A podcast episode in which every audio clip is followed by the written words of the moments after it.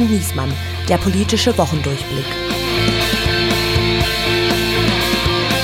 Es ist Kalenderwoche 50, nur noch 35 Jahre, bis die Ukraine EU-Mitglied wird. Immer noch schneller als die Westbalkanstaaten. Hier spricht Dubai. Hier spricht das Redaktionsnetzwerk Deutschland. Mein Name ist Steven Geier und ich melde mich aus Dubai in den Vereinigten Arabischen Emiraten, wo gerade die UN-Klimakonferenz zu Ende gegangen ist. Und jetzt gebe ich ab nach Berlin und ich sehe ihn schon hier auf meinem Bildschirm. Der Mann, der seinen Anzug so ironisch trägt wie Markus Söder seine Adventspullis, Andreas Niesmann. Und jetzt werde ich mit Markus Söder verglichen. Hallo. Lieber Steven, hallo, liebe Hörerinnen und liebe Hörer. Ja, wir haben eine besondere Folge, mal wieder muss man sagen, aber dieses Mal ist sie wirklich besonders, denn Steven Geier meldet sich live aus der Wüste von der Klimakonferenz aus Dubai und wir haben keine Kosten und Mühen gescheut und blicken trotz der großen Entfernung zusammen auf diese Themen der Woche. Drei-Personen-Haushalt. Mit welchen Tricks Olaf Scholz, Robert Habeck und Christian Lindner die Finanzprobleme der Ampel vorerst gelöst haben. Prima Klima. Hat die COP28 in Dubai nun einen Beitrag zur Rettung der Welt geleistet oder nicht? Und alle Augen auf Annalena. Wie es zur Führungsrolle von Annalena Baerbock auf der Klimakonferenz gekommen ist und wie sie mit dem Nahostkonflikt umgeht. Also, liebe Hörer und Hörerinnen, ihr habt es gehört, Sie haben es gehört. Ich melde mich heute live hier aus den Vereinigten Arabischen Emiraten und ich bin. Auf dem Weg zum Emir? Nein, sehr witzig, sondern ich habe. Ein Bobbycar geschenkt bekommen. Okay, ist jetzt gut mit den, hast du ich, die, die Wulf-Witze aus dem System? Also, ich habe noch einen. Ich habe das ja noch nie, nein, nein. Klinkerhölle? Ich habe es noch nie gesagt, aber es war eine volle Woche diese Woche. Am Anfang der Woche hat die SPD sich drei Tage lang mit ihrem, äh, auf ihrem Parteitag selbst Mut zugeredet. Dann kam die CDU um die Ecke und hat ein neues Grundsatzprogramm präsentiert. Die Leitkultur ist zurück. Yay. Yay. Und am Ende der Woche hat dann die EU den Weg freigemacht für Beitrittsverhandlungen mit der Ukraine. Aber all diese Nachrichten treten in den Schatten gegenüber der Einigung, die uns alle an diesem Mittwoch erreicht hat. Ganz genau. Die Ampel hat ihren Haushaltsstreit beigelegt und wir wissen jetzt endlich, wie Scholz, Lindner und Habeck die Milliardenlücke stopfen wollen. Nee, sondern ich bin ja hier extra in Dubai und deswegen meine ich nicht diese Einigung, sondern ich äh, habe schon gemerkt, euch hat das da drüben alle völlig kirre gemacht. Wir haben das hier so gesehen, wie ihr plötzlich alle gar nicht mehr zugehört habt, was wir hier zu melden ja, haben. Ja, hier Land. ist Weltgeschichte Ach. geschrieben worden. Die Klimakonferenz hat erstmals einstimmig beschlossen, dass die Staaten der Welt sich von Öl und Gas abwenden sollen und dass die erneuerbaren Energien dreimal schneller als bisher ausgebaut werden sollen. Zusammen ein historischer Beschluss. Äh, historischer Beschluss. Jetzt machen wir halblang, ne? Also ich kann das ein historischer Beschluss. Ja, ja, ich kann das verstehen, dass das was mit einem macht, wenn man da den ganzen Tag auf diesem Messegelände rumspringt. Morgens Annalena, abends Luisa, nachts wird verhandelt, verhandelt und klar, Vorsicht. irgendwann denkt man, boah, das ist aber ein wichtiges Abschlussdokument. Aber ah, die Wahrheit ist doch, was da in diesem Paper jetzt drin steht, ob da jetzt, ein, das sind ja auch nur so Wordings, ja, ob da jetzt Ausstieg aus fossiler Energie steht oder Abkehr, das interessiert doch in Wahrheit außerhalb von Deutschland keine Menschenseele. Puh, wie bist du denn drauf? Ja, also also erstmal fürs These, Protokoll. In, Zeit, in, Zeiten, in denen Krieg herrscht. Nahost, die ganze Welt ist gespalten über den Nahostkrieg. Äh, Europa ist gespalten, wie wir gesehen haben, über den Ukraine-Krieg. Äh, und in diesen Zeiten ist es trotzdem hier geschafft worden, dass knapp 200 Staaten der Welt sich dazu bekannt haben, dass sie nicht nur wie bisher äh, die Erderwärmung stoppen wollen oder ausbremsen wollen, sondern sie haben jetzt zum ersten Mal auch gesagt, wie sie das konkret schaffen wollen, nämlich, dass irgendwann Schluss sein soll, soll mit fossilen Energien ja, wie gesagt, das ist was, was es bisher noch nicht mhm. gab und das wird natürlich einen Unterschied machen. Aber es ist doch verlogen. Die Ölstaaten haben doch auch dokumentiert für alle Welt sichtbar, dass sie eigentlich überhaupt keinen Bock drauf haben und das jetzt irgendwie so alibimäßig, weil es jetzt auch bei ihnen war, da jetzt da reinschreiben und überhaupt so auch dieses ganze Format Klimakonferenz. Jedes Jahr fliegst du dahin. Ja, alleine dieses Jahr 70.000 Leute. Ey, überleg mal alleine, was die Flüge an CO2 in die Luft gepustet haben. Da ja, das ist ja das alte äh, Quatschargument. Okay, also wenn man eine Weltkonferenz organisieren will, müssen die Leute irgendwo hinfliegen. Die können das nicht alle per Zoom machen, weil das sind echte Verhandlungen, wo man sich in die Augen blicken muss, damit die auch wirklich dann äh, einen Erfolg haben und einen Wert haben. Und übrigens äh, zu dem Thema hier Fußabdruck von diesen Konferenzen, also die letzte, von die in Ägypten gewesen ist, das ist auch schon dokumentiert, ja, wie groß der CO2-Fußabdruck war. Die haben etwa 18.000 äh, Tonnen CO2 da produziert und ausgestoßen. Das ist natürlich erstmal viel und das wäre schön, wenn die nicht ausgestoßen ausgestoßen worden wären. Aber um es mal in Perspektive zu setzen, es gibt eine Oxfam-Studie, nach der haben die 125 reichsten Milliardäre der Welt durch ihre Privatjets, ihren Lebensstil, ihre Investitionen äh, ungefähr das 160-fache davon äh, ausgestoßen in einem Jahr, also drei Millionen Tonnen CO2 pro Kopf. Also wenn, wenn du einen von denen überreden würdest, äh, nachhaltig zu leben, klimaneutral zu leben, dann könntest du davon ein gutes Dutzend Cops abhalten. Okay, fair enough. Also wenn man, man will reden und man muss sich treffen, das räume ich ja irgendwie sogar ein. Und trotzdem habe ich den Eindruck, dass diese COP, das wird alles immer größer. Es ist ja jetzt quasi auch schon so eine Klimaschutzmesse. Und wenn ich mir dann so angucke, auch wo das jetzt stattgefunden hat, ich war da ja selber noch vor anderthalb Jahren mit Robert Habeck, das war ja, das ist ja das ehemalige Expo-Gelände da in Dubai, mitten in der Wüste, im Nirgendwo so eine Pseudostadt in den Sand gesteckt stampft ein Pavillon protziger als der nächste, alles klimatisiert, alles finanziert mit Petrodollars.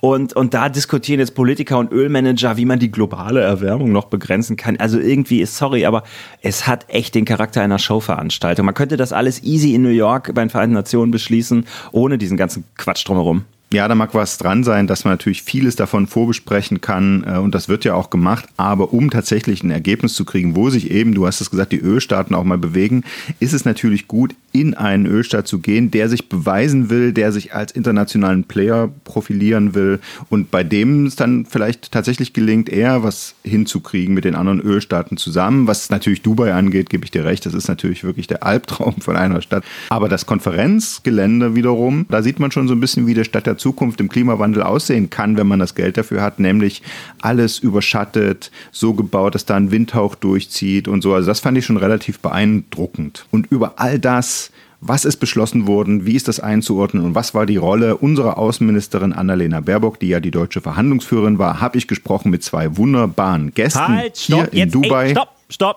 stopp. Also, Was? okay, ich habe das jetzt gefressen. Wir haben jetzt hier über dein Dubai geredet. Du darfst auch noch mit deinen Gästen reden. Aber nur weil du extra hier ins Ölparadies für diesen Gipfel jettest, heißt das ja nicht, dass das das wichtigste Thema der Woche war, sondern das wichtigste Thema der Woche war doch wohl ganz klar die Haushaltseinigung. Die Ampel stand kurz vor dem Auseinanderbrechen. Oh ja, ja, ja, ja, meinetwegen. Nachdem ja. wir es jetzt schon so oft besprochen haben, wie das wohl zu lösen sein soll, dann sag mal kurz, wie Sie jetzt denken, dass Sie aus der Sache rauskommen. Also ganz kurz. Naja, also wir erinnern uns, äh, der Ärger hatte ja damit begonnen, Verfassungsgerichtsurteil, Haushaltstrick, äh, ungenutzte Corona-Kredite umgebucht, da, darf die Ampel nicht machen, grundgesetzwidrig. Und jetzt fehlten 17 Milliarden Euro alleine schon fürs nächste Jahr und für die folgenden Jahre noch viel mehr. So, was hat die Ampel jetzt gemacht? Naja, im Grunde nicht die große Lösung, also Schuldenbremse wieder aussetzen oder Koalition in die Luft sprengen, was man ja auch irgendwie zwischendurch mal debattiert hatte, sondern Klingelkörbchen unter den Ministerien rumgehen lassen. Also jeder musste was reinwerfen ähm, und da hat man die Milliarden, ja, man kann das ja nicht anders sagen, mühsam zusammengekratzt. Ne? Was haben die, was ist da im Konkreten? Die CO2-Abgabe wird stärker äh, erhöht als zuletzt geplant. Eine Milliarde Euro soll das bringen. Die Bürgergeldempfänger, denen wird der Weiterbildungsbonus gekürzt. Sanktionen sollen verschärft werden, jeweils 250 Millionen. Und dann kann man so sehen, der Lindner sitzt dann da und hakt das dann so ab. Ne? Bauern müssen eine Milliarde löhnen, also Steuerbefreiung auf Agrardiesel fällt weg, Kfz-Steuerbefreiung für Trecker und Landwirtschaftsmaschinen und so weiter. Und dann zieht sich das so munter durch und am Ende des Tages haben sie eine Rechnung hingelegt, äh, wo sie sagen, okay, wir sind bei Null, wir haben es geschafft. Ja, dann sag jetzt erstmal, bevor wir zur politischen Bewertung kommen, was bedeutet all das jetzt? War viel zu viel, habe ich gar nicht mehr alles merken können. Was merkt der Bürger wirklich von dem, äh, was da beschlossen worden ist in seiner Geldbörse? Ja, der Bürger und die Bürgerin wird es merken. Es wird nämlich, es werden einige Sachen teurer werden. Also vor allen Dingen den CO2-Preis, der wäre eh gestiegen. Das wird ja immer in Tonne gerechnet. Ähm, also wir hätten eigentlich 40 Euro. Wir wären jetzt von 30 auf 40 Euro gegangen im Januar und wir gehen jetzt auf 45. Und das merkt man an der Tankstelle schon. Also statt 3 Cent mehr kostet der Liter dann äh, 4 4,5 Cent mehr. Und äh, beim Strom gibt es so Rechnungen, dass das für eine Durchschnittsfamilie 5000 Kilowattstunden Verbrauch so einen knappen Hunderter im Jahr ausmacht. Und beim Gas, und das, kann, das zieht sich so durch, also man kann schon sagen, naja, so eine Mehrbelastung von 200, 300 Euro ist da sicherlich drin. Netzentgelte. Dagegen sollte es doch mal, wenn die ganzen Preise steigen, äh, wegen steigenden CO2-Preisen, eigentlich einen Sozialausgleich geben, Stichwort Klimageld. Das kommt aber jetzt nicht, weil wenn gespart werden muss, wird es keine extra Ausgabe geben, oder? Ganz genau so ist es, ja. Also ähm, der Fraktionsvize der SPD, Matthias Mirsch, hat das inzwischen auch relativ offen eingeräumt, hat gesagt, die Spielräume fürs Klimageld seien extrem begrenzt. Auf Deutsch heißt das, es gibt's nicht. Also das Geld ist nicht mehr da.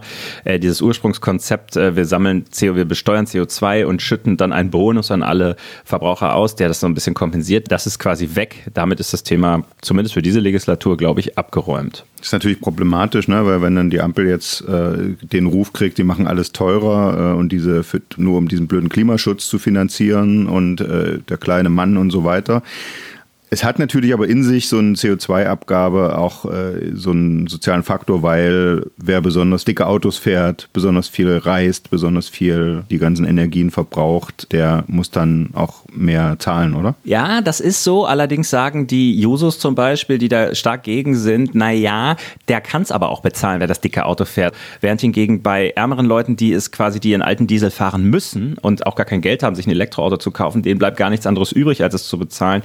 Insofern kann man das Argument auch umdrehen und sagen, es belastet die unteren Einkommensschichten überproportional. Aber über eine Sache, die wir noch gar nicht jetzt geredet haben äh, und die ja das große Thema war, Schuldenbremse.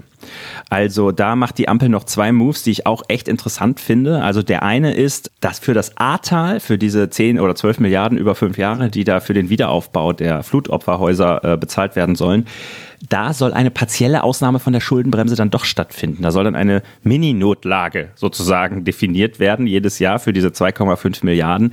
Das ist, das Urteil des Verfassungsgerichtes gibt es, glaube ich, schon her. Zumindest sehen das die meisten Verfassungsjuristen so. Es ist aber natürlich trotzdem irgendwie schräg, dass du für zwei Milliarden bei einem Bundeshaushalt von über 500 Milliarden eine Notlage erklärst. Also das ist so der Zusatzschnaps, den die Ampel sich jetzt gönnt äh, und auf den sie sich dann quasi nicht mehr einigen wollte fürs Sparen. Das ist das eine, was ich interessant finde. Und das andere, es gab, das hören wir von ganz vielen äh, Seiten, einen offenen Dissens zwischen Olaf Scholz und Christian Lindner in Sachen Ukraine-Unterstützung.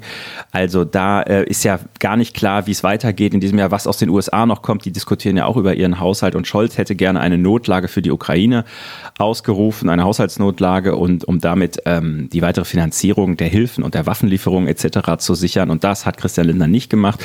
Und der, aus der SPD hören wir jetzt, die sagen, das wird auf jeden Fall kommen nächsten Sommer. Der Lindner muss jetzt einfach einfach nur noch mal die Extra-Runde gehen. Und äh, aus der FDP heißt es, nö, machen wir nicht. Also da kann man, wenn man einen Strich drunter macht, sagen, der Streit in den wichtigsten Punkten, der geht heiter weiter. Okay, wunderbar. Das heißt, wir können dann in weiteren Folgen noch weiter drauf gucken. Und ich kann mich jetzt endlich hier in Dubai der Weltpolitik zuwenden. Einverstanden. Und ich habe, äh, okay, ich habe zwei wunderbare Gäste, die sich wirklich fantastisch auskennen und äh, viele tiefe Einblicke geben werden. Hier kommt das Gespräch, das ich diese Woche nach dem Ende der COP hier geführt habe, live in Dubai. Ich sitze hier in Dubai in der Kongresshalle von der Klimakonferenz COP28.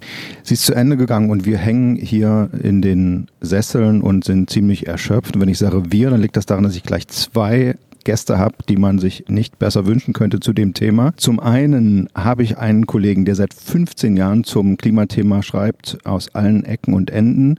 Ihr kennt ihn alle aus der Taz aber er hat auch für andere Medien geschrieben, den Spiegel, die Zeit, Le Monde, Diplomatik und jetzt ist er Redaktionsleiter des Climate Table bei Table Media. Herzlich willkommen, Bernhard Pötter. Hallo. Und ein guter Freund des Podcasts, der immer, wenn die Energiethemen heiß werden, hier zu Gast ist. Er ist schon seit 2001 am Energie- und Umwelt- und Klimathema dran, die meiste Zeit bei der Süddeutschen und er hat inzwischen, wir haben gerade eigenhändig nachgezählt, 18 Klimakonferenzen gecovert für die Süddeutsche Zeitung. Ich freue mich sehr, dass er dabei ist. Herzlich willkommen, Michael Bauchmüller. Hallo Steven. So, wir haben heute alle dabei gesessen im Plenum in dem, was Annalena Baerbock danach als historischen Moment bezeichnet hat. Es gab Standing Ovations. Annalena Baerbock sagt, es sind Tränen geflossen. Habt ihr mitgeklatscht? Nein, ich habe nicht mitgeklatscht. Ich war als Beobachter da. Hättest du mitgeklatscht, wenn du als Privatperson dabei gewesen wärst? Sicherlich ist ein großer Teil natürlich äh, dann immer auch so die Erleichterung, wenn sowas und wenn sowas klappt und wenn man vorher dachte, hier wird äh, möglicherweise sowieso nichts draus. Inhaltlich doch. Ich finde, es ist ein guter Schritt für diesen Prozess. Es ist ein guter Schritt auch für den internationalen Klimaschutz, obwohl er natürlich riesige Lücken hat. Bevor wir über die Lücken reden, wie gesagt, die deutsche Verhandlungsführerin hat gesagt, es war deswegen historischer Beschluss, weil zum ersten Mal die Abkehr von den fossilen Energien in so ein Papier den Weg reingefunden haben. Hat sie dazu dick aufgetragen? Nein, da hat sie eigentlich recht. Also es ist ja eigentlich verrückt, dass wir die 28. Klimakonferenz haben und jetzt zum ersten Mal wirklich über Öl und Gas auch sprechen. Es gab vor zwei Jahren äh, bei der Klimakonferenz in Glasgow, gab es zum ersten Mal einen Vorstoß, der ging aber in Richtung Kohle.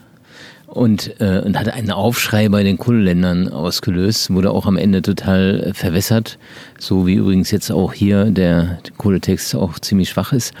Aber ähm, dass man jetzt tatsächlich hier in einem Emirat, das ja also äh, einen unfassbaren Reichtum hier mit Öl und Gas äh, angehäuft hat, dass man hier jetzt über den Ausstieg von ähm, Öl und Gas gesprochen hat, das ist schon echt ein ziemlich großer Moment.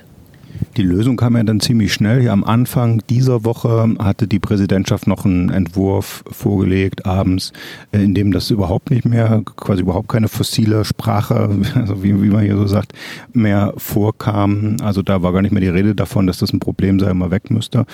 Und dann gab es ja dieses Tauziehen zwischen denen, die Phase Out, also aussteigen, und Phase Down, also senken, minimieren äh, wollten. Und die Lösung ist nun, dass äh, interessante Verb transitioning away. Lest ihr das auch so optimistisch wie Annalena Baerbock, dass das bedeutet, die Welt wendet sich von fossilen Energien ab? Inhaltlich liegt es irgendwo zwischen Phasing Down und Phasing Out, glaube ich. Und es ist eine dieser Formeln, die gefunden werden, wenn andere Formeln nicht mehr greifen. Also Phasing Out, Phasing Down war nicht durchzusetzen aus vielen Gründen. Die Länder, die nicht aussteigen wollen und nicht auch aus ihrer Volkswirtschaft nicht aussteigen können, sofort oder auf mittelfristige Sicht, das heißt, du musst dann äh, unscharfe Begriffe finden, in denen sich alle Staaten, die ja einstimmig oder zumindest ohne Widerspruch äh, hier äh, abstimmen müssen, wiederfinden. Und da ist das äh, natürlich eine dieser magischen Formeln. Transition Away heißt mehr als wir machen nur wenig, wir wir formen uns um, Transition, also es geht woanders hin und es geht weg von den fossilen. Wie schnell, wo, wer und wie genau ist da natürlich nicht drin, aber genau das soll es ja auch sein. Und ähm, insofern ist es ein, also ich finde, es ist ein typischer UN-Klimakonferenz-Begriff äh, und wir werden noch viel Freude haben, in den nächsten Jahren den mit Leben zu füllen. Also er ist auf jeden Fall mal nicht weiter so. Ja? Also es ist ganz klar, Away ist mal weg. Und was aber vielleicht noch wichtiger ist, ist, dass über diesem äh, über diesen ganzen Formulierungen das 1,5 Grad Ziel hängt. Und wir erinnern uns, es gab in Paris, gab es das berühmte Pariser Abkommen, überhaupt das erste Mal, dass man sich gesagt hat, alle Staaten zusammen unternehmen jetzt was gegen den äh, Klimawandel. Und da hieß es noch, wir wollen auf zwei Grad die Erderwärmung begrenzen und mit Anstrengungen vielleicht die 1,5 Grad zu erreichen. Später hat dann der Weltklimarat gesagt, naja, also 1,5 ist eigentlich schon das Höchste, ähm, was wir uns gönnen sollten. Und äh, jetzt erleben wir hier, dass im Grunde diese 1,5 Grad sich durch das ganze Gipfeldokument ziehen.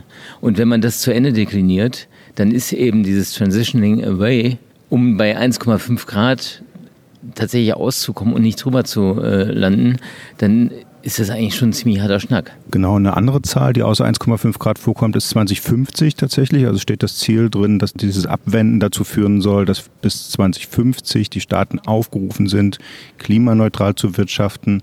Und auch drin ist der Ausbau der Erneuerbaren, äh, eine Verdreifachung bis 2030 und Verdopplung der Energiesparmaßnahmen. Ja, also ich, ich finde diese Ziele, die sind schön. Das ist auch tatsächlich auch da das erste Mal, dass so ein erneuerbaren Ziel in so ein Gipfeldokument Eingang gefunden hat.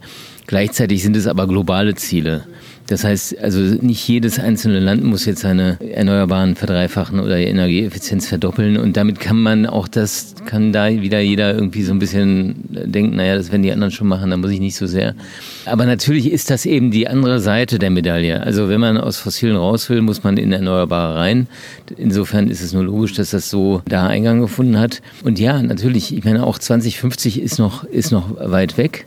Ich glaube auch nicht, dass dieses Gipfeldokument jetzt das letzte Wort ist in dieser Frage. Ja, wir haben jetzt äh, hier das erreicht, was wahrscheinlich zu erreichen war und nicht mehr. Wir werden aber natürlich in den nächsten Jahren noch viel mehr auch Klimawandel sehen, Klimakrise sehen und es wird noch dringlicher werden.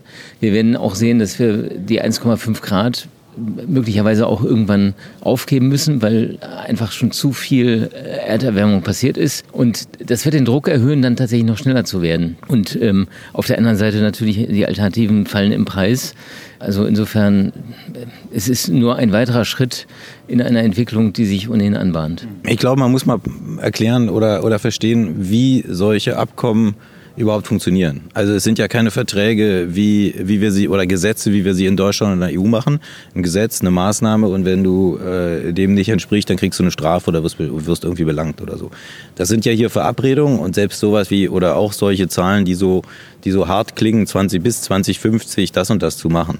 Niemand kommt hinterher und sagt, wenn es 2050 ist oder 2030, habt das nicht erreicht, es gibt irgendwas, sondern es kann nur so funktionieren, zu sagen, das ist das Ziel, da wollen wir hin und deswegen jetzt auch diese ganze Rhetorik, was das alles für eine tolle, äh, für ein tolles äh, Abkommen ist.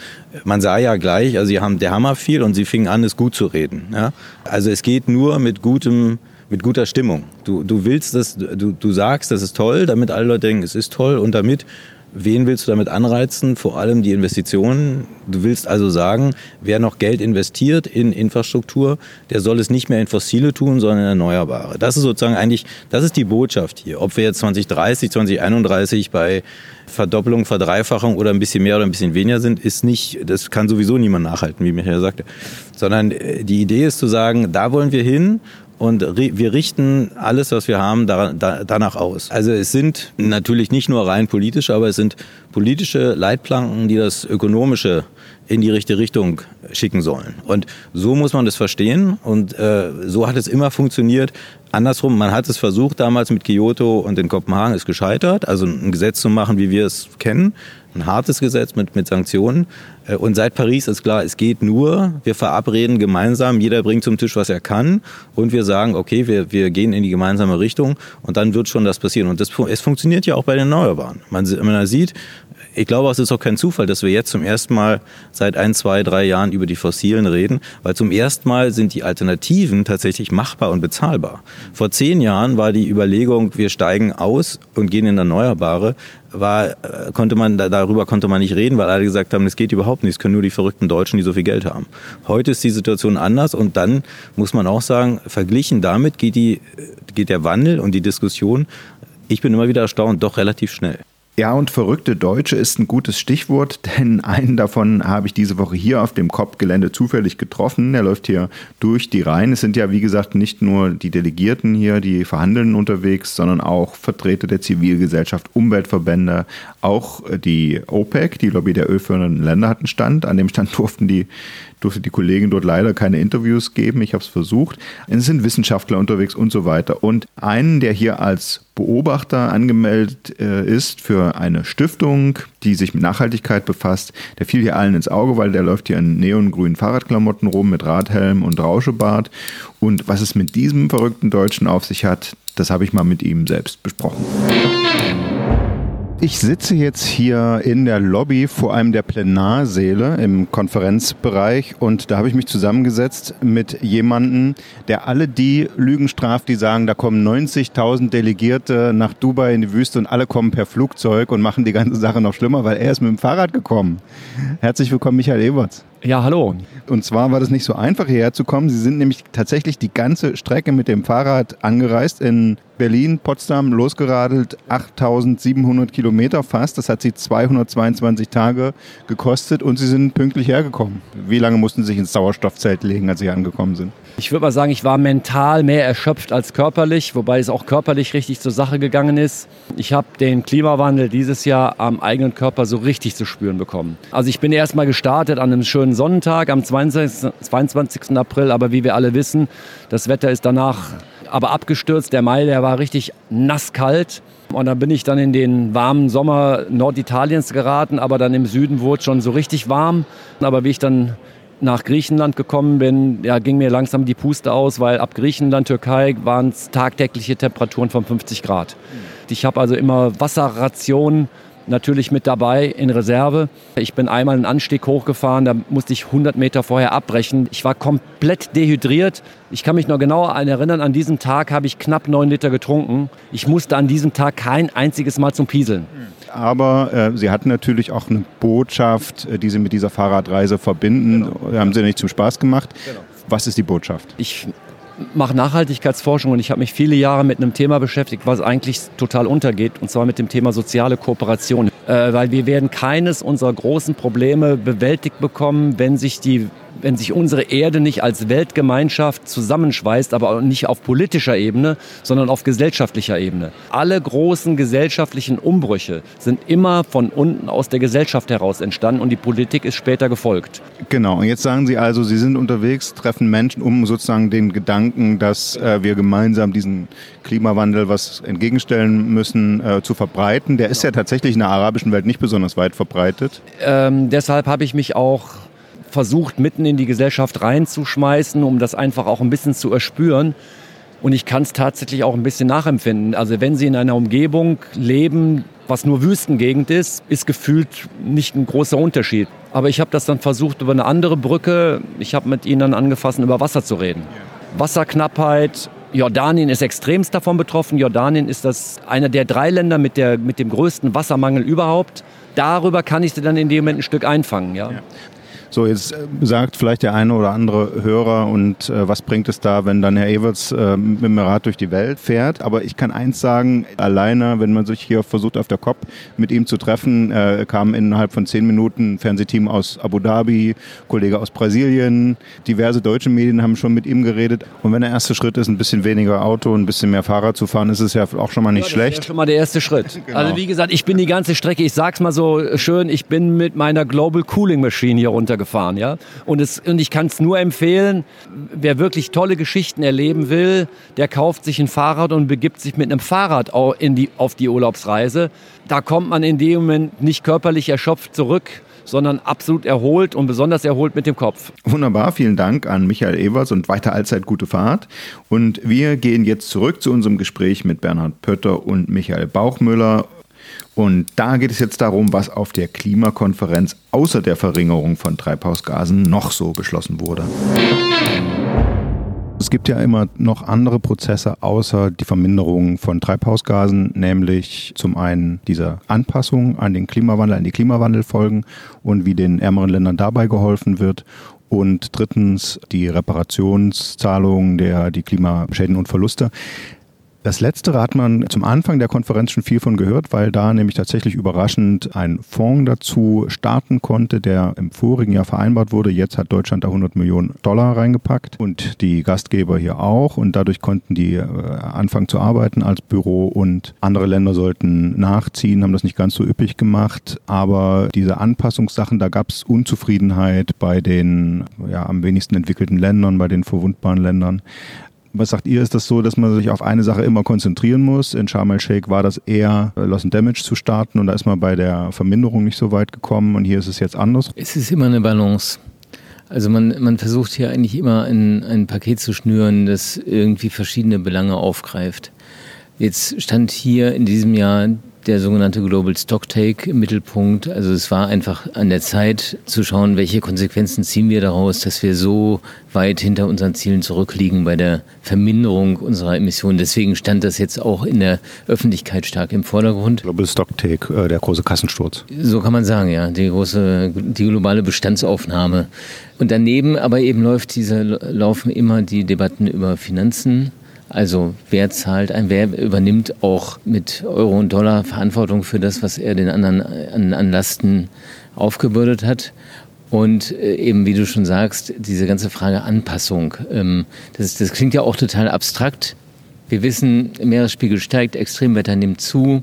Das ist natürlich für Länder, die ohnehin nicht so gut ausgestattet sind finanziell, ist das alles viel, viel schwieriger zu wuppen. Und das heißt, sie brauchen Unterstützung, um sich gegen steigende Meeresspiegel äh, abzusichern, um ihre Gesundheitssysteme auszurichten darauf, dass eben Hitze ein größeres Problem wird, äh, um Versicherungen aufzubauen für Landwirte etc. pp. Das spielte so ein bisschen eine Nebenrolle, aber nicht, eine nicht unwichtige, weil Du brauchst am Ende immer alle, damit du hier irgendeinen Deal bekommst. Ja, wenn irgendein Land sagt, da bin ich nicht dabei, weil ich fühle mich über den Tisch gezogen, dann kann es hier keinen Abschluss geben. Das heißt, du musst schon auch immer das Vertrauen äh, erringen von allen, dass du es ernst meinst. Und deswegen war dieses Lost and Damage, diese Schäden und Verluste am Anfang so wichtig, dass man tatsächlich auch gezeigt hat, ja, wir meinen es ernst, wir haben das nicht nur letztes Jahr in Ägypten verhandelt, sondern wir wollen jetzt auch wirklich, dass das Ding ins Fliegen kommt und wir wollen, dass da ein Fonds entsteht, aus dem dann die Industrie und reichen Staaten oder auch Schwellenländer wie China irgendwann euch entschädigen für das, was ihr alles zu erleiden habt. Die Bundesregierung hat jetzt viel davon geredet, dass diese alte Welt, äh, nämlich die Trennung nach Industriestaaten, reichen Industriestaaten und armen Schwellen- und Entwicklungsländern, dass die überwunden sei, weil sie natürlich auch gehofft haben, bei in diesen Loss and Damage Fund zahlt China ein, zahlt, was ist Saudi-Arabien so, wer Geld hatte, unabhängig, weil irgendwie früher mal als Industrieland eingestuft war bei der UNO oder nicht, äh, sollte einzahlen und so. Und die haben immer so das bemüht, die alte Welt ist vorbei. Dazu gehört auch, dass sich die historische Klimaschuld, die Bilanz sozusagen beim, bei den Treibhausgasemissionen jetzt umgekehrt hat.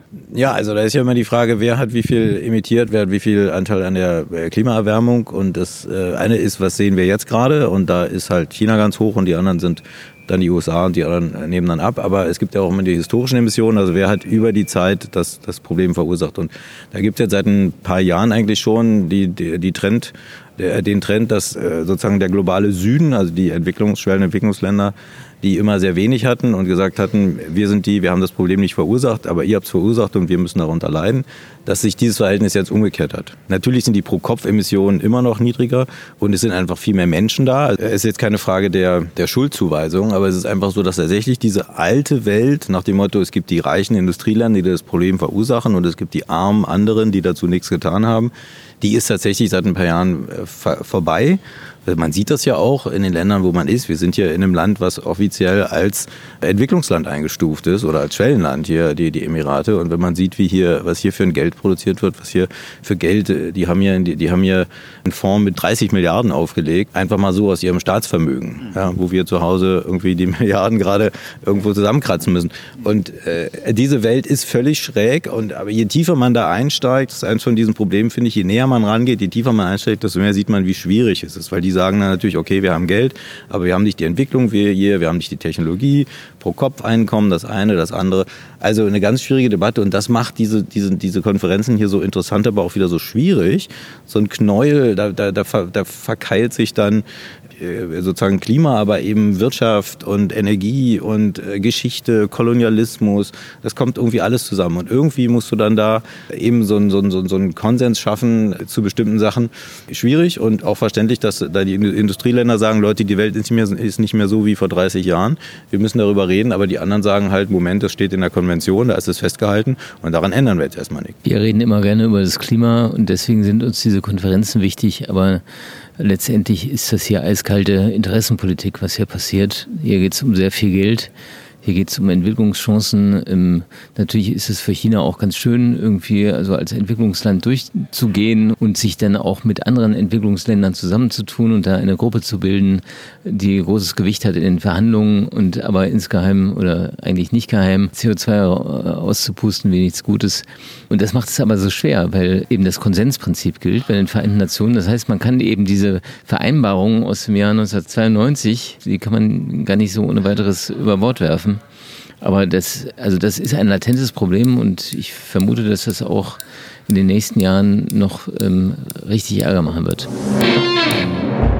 Und wir unterbrechen unser Gespräch noch ein letztes Mal, denn ich war natürlich in dieser Woche auch auf dem Konferenzgelände unterwegs. Und wenn man hier vorbei an der großen Kuppel im Zentrum des Expo-Geländes vorbeiläuft, ja, man hört hier die sphärischen Klänge, da wird so Regenwald, Sounds werden so eingespielt.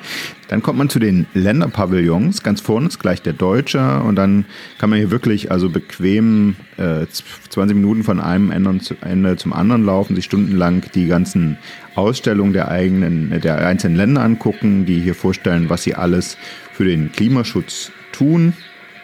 Nur in einem Länderpavillon, da sieht es anders aus dem von der Ukraine. Denn da dreht sich die ganze Ausstellung, man kann sich denken, zwar auch um Klima und Umwelt, aber vor allen Dingen zugleich um den russischen Angriff, die Treibhausgase durch die Gefechte, die Umweltverschmutzung durch die eingesetzten Waffen und vor allem die Katastrophe, die der zerstörte Staudamm bei Cherson in diesem Sommer ausgelöst hat. Und ich stehe jetzt hier vor dem ukrainischen Pavillon mit Alina Abramenko, die als Teil der Delegation hier die ukrainische Ausstellung präsentiert und den Besuchern erklärt. Alina, gab es in der Ukraine eigentlich eine Debatte darüber, ob sie hier wirklich mit einem Pavillon in Dubai vertreten sein sollten, weil ihr Land ja gerade ganz andere Probleme hat? Yes, nowadays it's for sure ja, sie sagt, ja, der Krieg uh, ist für uns zurzeit natürlich das wichtigste Thema. Uh, also haben wir innerhalb der Delegation diskutiert, welches Thema wir hier vorstellen sollten. Und wir haben uns entschieden, den Krieg zum Hauptthema des Pavillons zu machen, auch um den Menschen uh, klarzumachen, was da immer noch vor sich geht in der Ukraine. And this year our pavilion is dedicated to ein Schwerpunkt ist dabei die Tragödie des Kachowka-Wasserkraftwerks und des Staudamms dort, den Russland in diesem Juni gesprengt hat und der eine Wasserquelle für Millionen Ukrainer war und das Wasserkraftwerk war auch eine wichtige Stromquelle. Durch die Zerstörung des Staudamms haben die Ukrainer 18 Milliarden Kubikmeter Wasser verloren und die Fluten haben die ganze Region und die Ortschaften dort zerstört. Tausende Menschen mussten flüchten. Es gab riesige Schäden für Menschen und Natur. Es war die größte menschengemachte Katastrophe der Welt in diesem Jahr. Sie haben sich dann also entschieden, statt über sauberes Wasser oder Wasserschutz reden wir hier über die menschengemachten Naturkatastrophen. Ja. Yes, and also we have a blog dedicated to recovery because it's really, really important not only show uh, damage. Ja, und außerdem haben wir aber auch einen Themenblog zum Wiederaufbau. Es ist sehr wichtig, nicht nur die Kriegsschäden zu zeigen, sondern auch über die Zukunftspläne zu sprechen. Zum Beispiel plant die Ukraine für die nächsten Jahre mehr als 800 Projekte mit erneuerbarer Energie, trotz aller Herausforderungen.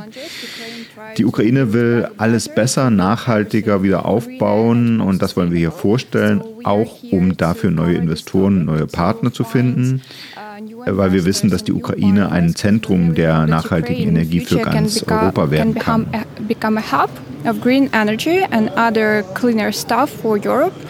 Alina, Sie leben ja sonst in Kiew und Sie fliegen von Dubai auch wieder zurück nach Kiew. Wie war es eigentlich für Sie von hier aus, das Kriegsgeschehen zu verfolgen? Machen Sie sich Sorgen um Ihre Familie in Kiew, während Sie hier sind? Uh, yes, today in the morning Russia attacked Kiev. Uh, ja, erst heute Morgen hat Russland wieder Kiew angegriffen und ich war echt nervös heute Morgen, bis ich dann Kontakt zu Ihnen hatte. Zum Glück ist alles okay bei Ihnen und bei meinen Freunden. Wir haben uns inzwischen ja schon an diese schlimmen Zustände gewöhnt, aber es ist äh, jedes Mal von neuem schwierig. Du musst deinen Job unterbrechen, du musst einen Schutzraum suchen, dann musst du da eine Weile bleiben, bevor du dann mit deinem Alltag wieder weitermachen kannst. Im russischen Pavillon taucht der Krieg gegen die Ukraine dagegen mit keiner Silbe auf. Waren Sie eigentlich schon mal da? Uh, Nein, das interessiert mich nicht. So Aber wenn Sie nicht mal hingehen wollen, weiß nicht, vielleicht ein bisschen Dreck an die Wand werfen? Throw dirt on their wall. Ach, sowas interessiert mich nicht. Also ja, vielen lieben Dank und viel Glück hier auf der COP und natürlich zu Hause. Und wir machen wieder weiter mit unserem COP-Talk mit den Herren Pötter von Table Media und Bauchmüller von der Süddeutschen Zeitung. Ihr habt es schon gesagt, die Klimakonferenzen sind eigentlich natürlich Festivals der Außenpolitik. Es kommen ja auch teilweise die Staats- und Regierungschefs dann am Anfang vorbei, weil es natürlich hier um Geopolitik auch geht. Und Deutschland hat daraus jetzt tatsächlich, also nicht nur schon bei den Koalitionsverhandlungen der Ampel, die Konsequenz gezogen, dass die Klimapolitik, die Klimadiplomatie ins Außenministerium gewandelt ist zu Annalena Baerbock, sondern die haben auch jetzt eine lange erwartete Strategie zur Klimaaußenpolitik äh, verabschiedet im Kabinett, während die COP hier in der ersten Woche lief. Dann ist es hier auch ein bisschen vorgestellt wurden. Und jetzt war Annalena Baerbock da, hat hier mit verhandelt. Hat man dann schon die Handschrift der Klimaaußenpolitik, wie sie Deutschland jetzt machen will, gespürt? Oder hat es eher mit ihren persönlichen Ambitionen zu tun gehabt? Sie ist ja hier sehr als Wortführer aufgetreten. Sie ist ja Klimapolitikerin schon lange. Sie kennt sich wirklich gut aus, das merkt man auch. Das hat man auch schon im letzten Jahr gemerkt auf der Klimakonferenz in Sharm el-Sheikh. Sie kommt hier an und ist ganz tief drin und kann ganz tief mitreden. Ganz anders als andere Minister und Ministerinnen, die man so hatte. Das ist das eine. Das zweite ist, sie kommt natürlich mit einem ordentlichen Selbstbewusstsein, was sie sowieso hat, aber auch als Außenministerin. Sie ist eine ganz andere Nummer als eine Umweltministerin, die halt den kleinsten Etat hat. Sie ist eine von denen, die halt in der Welt auch bekannt ist und unterwegs ist. Und ich glaube, in der, in der Klima-Außenpolitikstrategie steht ja gar nicht so viel Neues, außer zu sagen, Klima ist für uns wichtig. Es soll die ganze Bundesregierung, unsere Außenpolitik, unsere Geopolitik äh, auch beinhalten. Und wir richten uns danach aus, was wir auch sonst so machen. Das heißt, wir nutzen das auch als Geopolitik. Äh, das sagt sie ganz deutlich und äh, das macht sie auch ganz deutlich. Und insofern äh, finde ich, das ist schon eine andere Nummer als vorher hier die Umweltminister. Ich finde, es im, im Grunde ist es zweitrangig, wo eigentlich die Klimaministerin, die hier verhandelt, aufgehängt ist. Was sie ganz gut geschafft hat in diesen zwei Jahren, ist, sich ein sehr gutes Team zusammenzustellen. Also sie hat eine extrem erfahrene Sondergesandte für äh, Klimapolitik mit Jennifer Morgan, Amerikanerin, ähm, inzwischen Deutsche, die aber ein unglaubliches Ansehen hat in der, in der Community und direkte Zugänge zu ganz vielen Gruppen und Verhandlern. Also man nimmt schon wahr, auch im letzten Jahr, aber in diesem Jahr noch viel stärker, dass Deutschland eine sehr, sehr, sehr aktive Rolle, ich würde fast sagen, unter den Europäern, ähm, abgesehen von Spanien, das Ratspräsidentschaft hat die aktivste Rolle und, ähm, und damit eben auch tatsächlich hier Dinge verändert. Ja? Auch für die Europäer, die sich ja immer abstimmen darüber, wie sie auftreten, äh, wie die sich verhalten, hängt natürlich auch davon ab, ob es da irgendwelche Treiber gibt. Und ähm, ähm nach meinem Eindruck ist Baerbock da wirklich eine Antreiberin, die auch sicherlich ein, ein, Stück dazu beigetragen hat, dass dieses Ergebnis jetzt steht. Ich hatte mich ja vorher so ein bisschen gefragt, ob die Kriege, also Ukraine hat wirklich fast keine Rolle mehr gespielt, ist uns überhaupt nicht sozusagen über den Weg gelaufen, jetzt auch nicht am Rande in den Hintergrundgesprächen. Aber Gaza, das hat schon eine Rolle gespielt. Also auf jeden Fall bei den Protesten auf dem Gelände, auch äh, es gab im Plenum danach auch eine Runde, also so ein Plenum mit NGO-Vertretern, mit Jugendvertretern. Da hat wirklich mehr als die Hälfte Palästinensertücher umgehabt. Da ist äh, Ceasefire Now gerufen worden und so. Also das hat eine große Rolle gespielt. Und Annalena Baerbock selbst hat bei ihren Pressekonferenzen, außer bei der letzten nach Abschluss, auch immer von sich aus das Thema nochmal aufgerufen. Sie hat mit dem Gastgeberminister, hier ihrem Amtskollegen über Gaza gesprochen. Sie hat eine ähm, Verteilstation der World, des World Food Programms besucht. Also was ich sagen wollte, wir hatten zuerst den Eindruck, das überschattet die Sache vielleicht, das zieht vielleicht irgendwie Energie und Aufmerksamkeit auch von ihr ab. Aber man könnte auch vielleicht den anderen Eindruck haben, so nach dem Motto, es hängt eh alles mit allem zusammen. Wenn sie mit den Leuten eh spricht, dann ist das vielleicht auch was, wo sie die einbinden kann und wo sie ihre Aufgaben miteinander verbinden kann. Ich würde es äh, unterstreichen, aber ich finde, was man, was man nicht vergessen sollte, Gaza hatte einen sehr starken Eindruck und zwar auf die Klimabewegung. Also Gaza hat äh, sozusagen ein ganz, also die Reaktion auf Gaza äh, und auf äh, sozusagen den Überfall der Hamas und dann den Krieg der, Israelis hat in die internationale Klimabewegung einen ganz tiefen Teil Keil getrieben zwischen den deutsch-europäischen und den internationalen. Also die sind hier auch schon vorher und hier, die sind hier wirklich über diese tief gespalten über diese Frage. Und was das für die für die Klimabewegung, die ja wichtig ist hier, die wichtig ist als Antreiber von außen. Was das bedeutet, ist überhaupt nicht auszudenken. Wie die Konferenzhalle jetzt nach der Klimakonferenz aussieht, das können wir uns angucken. Wir sind nämlich die Letzten, die hier noch drin sitzen, fast. Wir werden wahrscheinlich gleich rausgefegt und deswegen brechen wir jetzt ab. Wir könnten natürlich noch ewig weiterreden. Ich bedanke mich auf jeden Fall fürs Mitmachen bei Bernhard Pötter. Vielen Dank, sehr schön. Und bei Michael Bauchmüller. Immer wieder gern. So, das war es also, unser kleines Spezial aus Dubai von der Weltklimakonferenz, die hier gerade zu Ende gegangen ist. Ich hoffe, Sie haben was gelernt und ich hoffe, wir hören uns nächste Woche wieder. Ich steige jetzt erstmal ins Flugzeug, dann geht es zurück nach Berlin. Und weil ja gerade die Zeit ist, in der viele Leute ihren Wunschzettel schreiben, habe ich auch einen kleinen Geier- und Niesmann-Wunschzettel geschrieben und den schicke ich nicht ans Christkind, sondern den schicke ich an Sie, liebe Hörerinnen und Hörer da draußen. Tun Sie uns doch den Gefallen, schreiben Sie uns eine Bewertung, äh, lassen Sie uns ein Abo da und schicken Sie uns gerne auch ein Feedback. Berlin.rnd.de ist unsere E-Mail-Adresse. Wir freuen uns von Ihnen zu hören und starten dann jetzt in der nächsten Woche in unseren Jahresendspurt mit tollen Gästen, die dann noch kommen. Können Sie sich alle drauf freuen. Wir sagen Tschüss und bis dann. Tschüss.